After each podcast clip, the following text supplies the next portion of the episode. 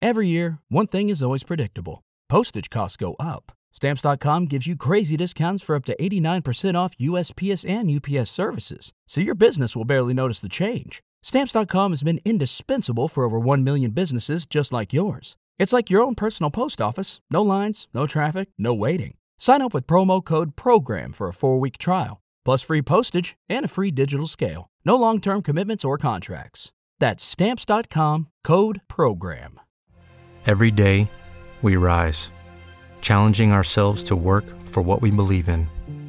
At U.S. Border Patrol, protecting our borders is more than a job, it's a calling. Agents answer the call, working together to keep our country and communities safe. If you're ready for a new mission, join U.S. Border Patrol and go beyond. Learn more at cbp.gov/careers. Popolo di elemento creativo, benvenuti in questa nuova puntata del nostro podcast. Io sono Alex Madoka e oggi vi racconterò della sposa cadavere, la fiaba che ispirò il film di Tim Burton e le sue varianti. Nel 1993 il regista americano Tim Burton, conosciuto per aver diretto film dal sapore gotico come Edward Mani di Forbice, Batman e Batman Returns, aveva collaborato alla creazione di Nightmare Before Christmas, il famoso lungometraggio d'animazione targato Disney, i cui protagonisti sono una cozzaglia di bizzarri e mostruosi personaggi che popolano il paese di Halloween. Da allora Barton aveva sempre cullato l'idea di realizzare un nuovo film animato, sia per la propria soddisfazione personale, sia per dimostrare che l'animazione tradizionale non era giunta sul viale del tramonto nonostante l'avvento della computer grafica. Difatti, tra la fine degli anni 90 e l'inizio del 2000, la Pixar Animation Studios produsse alcuni film che riscossero il plauso del pubblico e critica e che ancora oggi, e forse anche più di ieri, rimangono un grande punto di riferimento per l'animazione.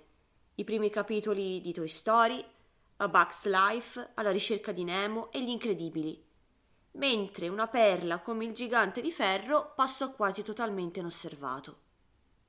E fu proprio durante la lavorazione di Nightmare Before Christmas che Joe Ranft, animatore e curatore di storyboard, consapevole del desiderio di Barton di creare un altro prodotto d'animazione a passo 1, proprio come era stato Nightmare Before Christmas, propose al regista americano di leggere un racconto che secondo il suo onesto parere sarebbe stato perfetto per una trasposizione cinematografica in pieno stile bartoniano. Rempt era sicuro che quello fosse il tipo di storia a cui nessuno, se non Tim Burton, avrebbe saputo rendere giustizia. Quello che Tim si ritrovò a leggere era un racconto folcloristico, la cui origine resta ancora oggi avvolta nel mistero, anche se probabilmente si trattava di una novella russo-ebraica che veniva tramandata da gruppi di menestrelli che di generazione in generazione narravano la novella nei villaggi o di corte in corte, seppur magari con qualche modifica. Il protagonista era un giovane prossimo a matrimonio, che durante il viaggio che l'avrebbe condotto dalla sua promessa sposa si trovò costretto a dover fare conti con un antico sortilegio. Infatti, sfortunatamente, a causa di un banale incidente, l'anello destinato alla sua futura consorte finì accidentalmente al dito del cadavere di una donna, assassinata molti anni prima proprio nel giorno del suo matrimonio. La fanciulla, spinta dalla certezza che l'uomo l'avesse chiesta in moglie, uscì dalla sua tomba, pretendendo di convolare così a nozze con il povero sventurato. Il giovane, vittima ovviamente di un fraintendimento, fu costretto a varcare la soglia del regno dell'aldilà per recuperare il suo anello e tornare dalla sua vera fidanzata nel regno dei vivi. If you only have a 401k, you're not getting the most for retirement. Wait, what? Add a Robinhood IRA on top, then they'll boost it by 3%. You can do that? And if you transfer in any retirement account, you get 3% on top of that. Is there a limit to the match? No limit. Robinhood Gold gets you the biggest contribution match of any IRA on the market. Sign up for Robinhood Gold at Robinhood.com slash boost by April 30th. Subscription fees apply. Investing involves risk. 3% match requires gold for one year from first match. Must keep IRA for five years. Match on transfers subject to additional terms and conditions. Robinhood Financial LLC member SIPC. Tuttavia, pare proprio che l'origine della fiaba legata alla sposa cadavere abbia radici molto più antiche. Si narra infatti che nel XVI secolo un rabbino che rispondeva al nome di Isaac ben Solomon Luria scrisse un racconto intitolato Il dito, la cui trama ricorda molto la pellicola diretta da Tim Burton. Anche in questo caso il protagonista sembrava essere un giovane rampollo che il giorno prima di unirsi in matrimonio con la sua promessa sposa si trovò a vagare nei pressi di un cupo boschetto, recitando i voti nuziali e abbozzando qualche passo di danza, in attesa di danzare con la sua promessa sposa. Preso dall'euforia, il futuro sposo infilò la fede in quello che sembrò essere un semplice ramoscello fuoriuscito dal terreno, ma che invece si rivelò essere il dito di una donna morta e sepolta anni addietro. Il corpo esanime della donna improvvisamente prese vita e uscendo dalla propria tomba rimase con la convinzione di aver finalmente trovato l'amore. Il giovane, colto dalla ripugnanza nell'osservare il volto della donna incassonato in un teschio reclamare i suoi diritti di moglie, prese la temeraria decisione di condurla da un rabbino, in modo da esorcizzare la maledizione di cui era caduto vittima. Rivendicando l'attuale condizione in cui il giovane si era improvvisamente trovato, in cui un vivo non può trovarsi in sposo a un defunto, il rabbino si trovò costretto ad annullare legalmente il vincolo tra i due, restituendo così al ragazzo la possibilità di sposare la donna amata. Agendo di conseguenza, il corpo della donna lentamente si sgretolò, fino a ridursi a un mucchietto di ossa. Tre secoli più tardi fu lo scrittore francese Prosper Mérimée a donare al mondo una versione decisamente più macabra del racconto della sposa cadavere grazie alla sua versione La Venus d'Ill, pubblicato nel 1837, in cui il protagonista e narratore della storia era un archeologo del quale non ci è dato conoscere il nome. È invitato a una cerimonia di nozze nella regione della Linguadoca, assistette a uno degli eventi più raccapriccianti e inverosimili della sua vita. Giunto alla tenuta dei futuri sposi, all'archeologo venne mostrata una statua di Venere Pudica, risalente all'epoca dei Romani. Durante la visita apprese però che dietro all'avvenenza della statua, tanto angelica quanto minacciosa, si nascondeva un'orrenda maledizione. Pare infatti che chiunque fosse entrato in contatto con essa sia andato incontro a un tragico destino. Ignaro o non curante della maledizione della statua, il giorno prima delle nozze lo sposo prese parte a un incontro di tennis e per non danneggiare la fede nuziale la incastrò tra le dita della statua per poi dimenticarla una volta terminata la partita. Quella stessa notte l'archeologo, rimasto folgorato dalla storia della statua, udì un ticchettio di alcuni passi dirigersi verso la camera dei futuri sposi. Convinto che fosse lo sposo, Alphonse, in procinto di raggiungere la sua promessa nella sua stanza, sentì nuovamente gli stessi passi poco dopo il canto del gallo. Soltanto le parole deliranti della futura sposa delucidarono l'archeologo su quanto avvenuto durante la notte.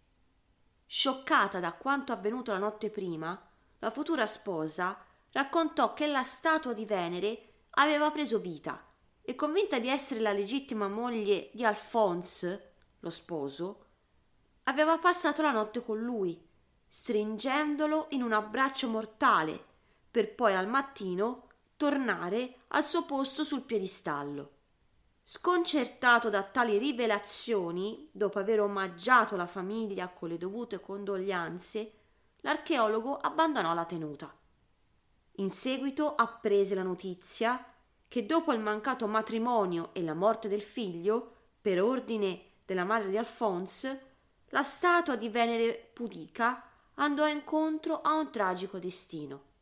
Fusa e trasformata in una campana destinata alla chiesa locale. Ma, come sappiamo, nel corso dei secoli ogni leggenda, anche la più conosciuta, venendo tramandata di generazione in generazione da menestrelli, cantastorie e drammaturghi, spesso ha cambiato connotazione, divenendo così un racconto tanto simile quanto diverso da quella che si presume essere la versione originale. Invero esiste un'altra versione della storia della sposa cadavere, risalente anch'essa alla prima metà del XIX secolo e pubblicata in Fantasmagoriana, l'antologia contenente otto racconti tedeschi di genere gotico che ispirò la sfida tra scrittori nella famigerata notte di Villa Diodati, in cui nacquero opere come Frankenstein di Mary Shelley e Il vampiro di Polidori. Si tratta infatti di un racconto scritto dal romanziere tedesco Frederick August Schulz, pubblicato nel 1812, per poi essere reinterpretato in una versione molto simile, ma che si differenzia soprattutto nel finale, attraverso le pagine di Spectriana, datata 1817. In entrambi i casi il protagonista è un uomo innamorato, il cui sentimento viene messo a dura prova da un orribile sortilegio. Nella fiaba apparsa nella Spectriana si narra di un giovane drammaturgo russo, il cui nome rimane sconosciuto, che giunto alla corte del conte Krissakov si ritrovò ad assistere a una delle più bizzarre vicende amorose mai sentite prima di allora. Difatti, una volta giunto alla tenuta del conte, il commediografo apprese con gran stupore della triste storia dei coniugi Krissakov, che non molto tempo addietro avevano prematuramente perso una delle loro figlie, Hortense. Dal loro matrimonio erano nate due gemelle talmente identiche da rendere impossibile distinguerle l'una dall'altra, se non per una piccola voglia sul collo appartenuta proprio ad Hortense. Distrutti dal grave lutto, i coniugi Krissakov si consolavano tuttavia con la presenza, tanto avvenente quanto modesta ed innocente, della loro unica figlia rimasta in vita, Pauline. Pochi giorni dopo l'arrivo del drammaturgo nella tenuta del conte Krissakov, arrivò un avvenente principe tedesco che non tardò a confessare di essersi presentato al loro cospetto appositamente per chiedere la mano della loro figlia. Considerato l'alto lignaggio del principe, i Krissakov acconsentirono di buon grado all'unione e le nozze furono immediatamente celebrate. Fu proprio durante festeggiamenti per lo sposalizio che il principe decise di confessare al conte di essere perdutamente innamorato di sua figlia fin dal loro primo incontro, avvenuto mesi addietro in un museo di Parigi.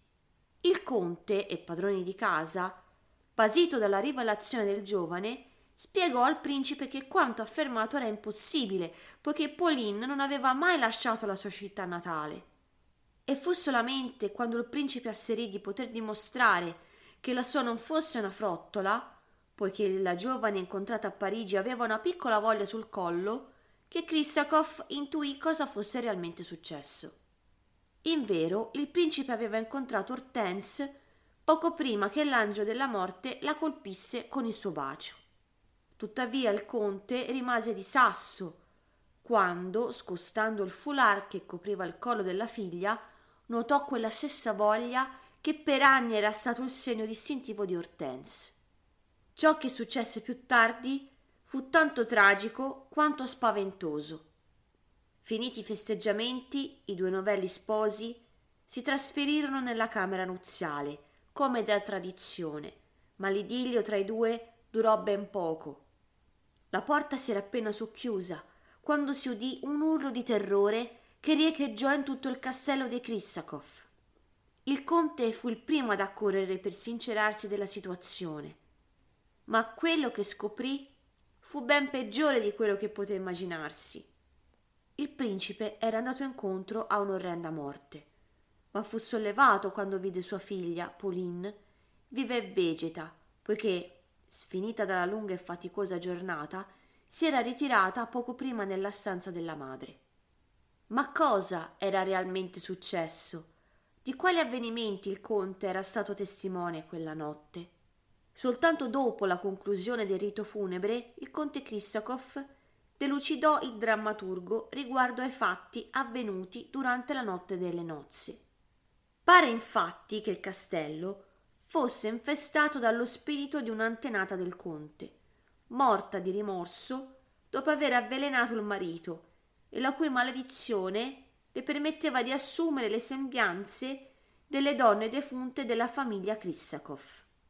La maledizione si sarebbe spezzata solamente il giorno in cui lo spirito sarebbe riuscito a giacere assieme allo sposo di una donna appartenuta al rango della sua famiglia. Per tal motivo aveva assunto le sembianze di Hortense e approfittando dell'assenza di Pauline dai festeggiamenti nuziali, lo spirito poté così passare la notte assieme al novello sposo. Così si conclude la tragica vicenda della famiglia Krissakov, rievocata attraverso le pagine della Spectriana. Come abbiamo detto in precedenza, la versione di Schulz, datata 1812, presentava un finale molto diverso da quello da poco narrato. Difatti, sebbene nella fiaba del 1817 la sposa cadavere riusciva a trovare il modo di spezzare il sortilegio giacendo con lo sposo, Schulz decise, al contrario, di non concedere nessuna speranza allo spirito che infestava il suo racconto. Nella versione dell'autore tedesco, infatti, la sposa cadavere non era altro che un fantasma colmo di vendetta, lo spirito di una donna uccisa per mano del marito, la cui maledizione le imponeva di vagare nel mondo dei vivi per l'eternità. Capace di assumere la forma di ogni essere, che fosse questo uomo, donna o bambino, ma passato a miglior vita, lo spirito decise che avrebbe torturato e traviato le menti dei giovani innamorati fino a condurli alla pazzia. Grazie per aver ascoltato il nostro podcast. Io sono Alex Madoka e vi do appuntamento alla prossima puntata.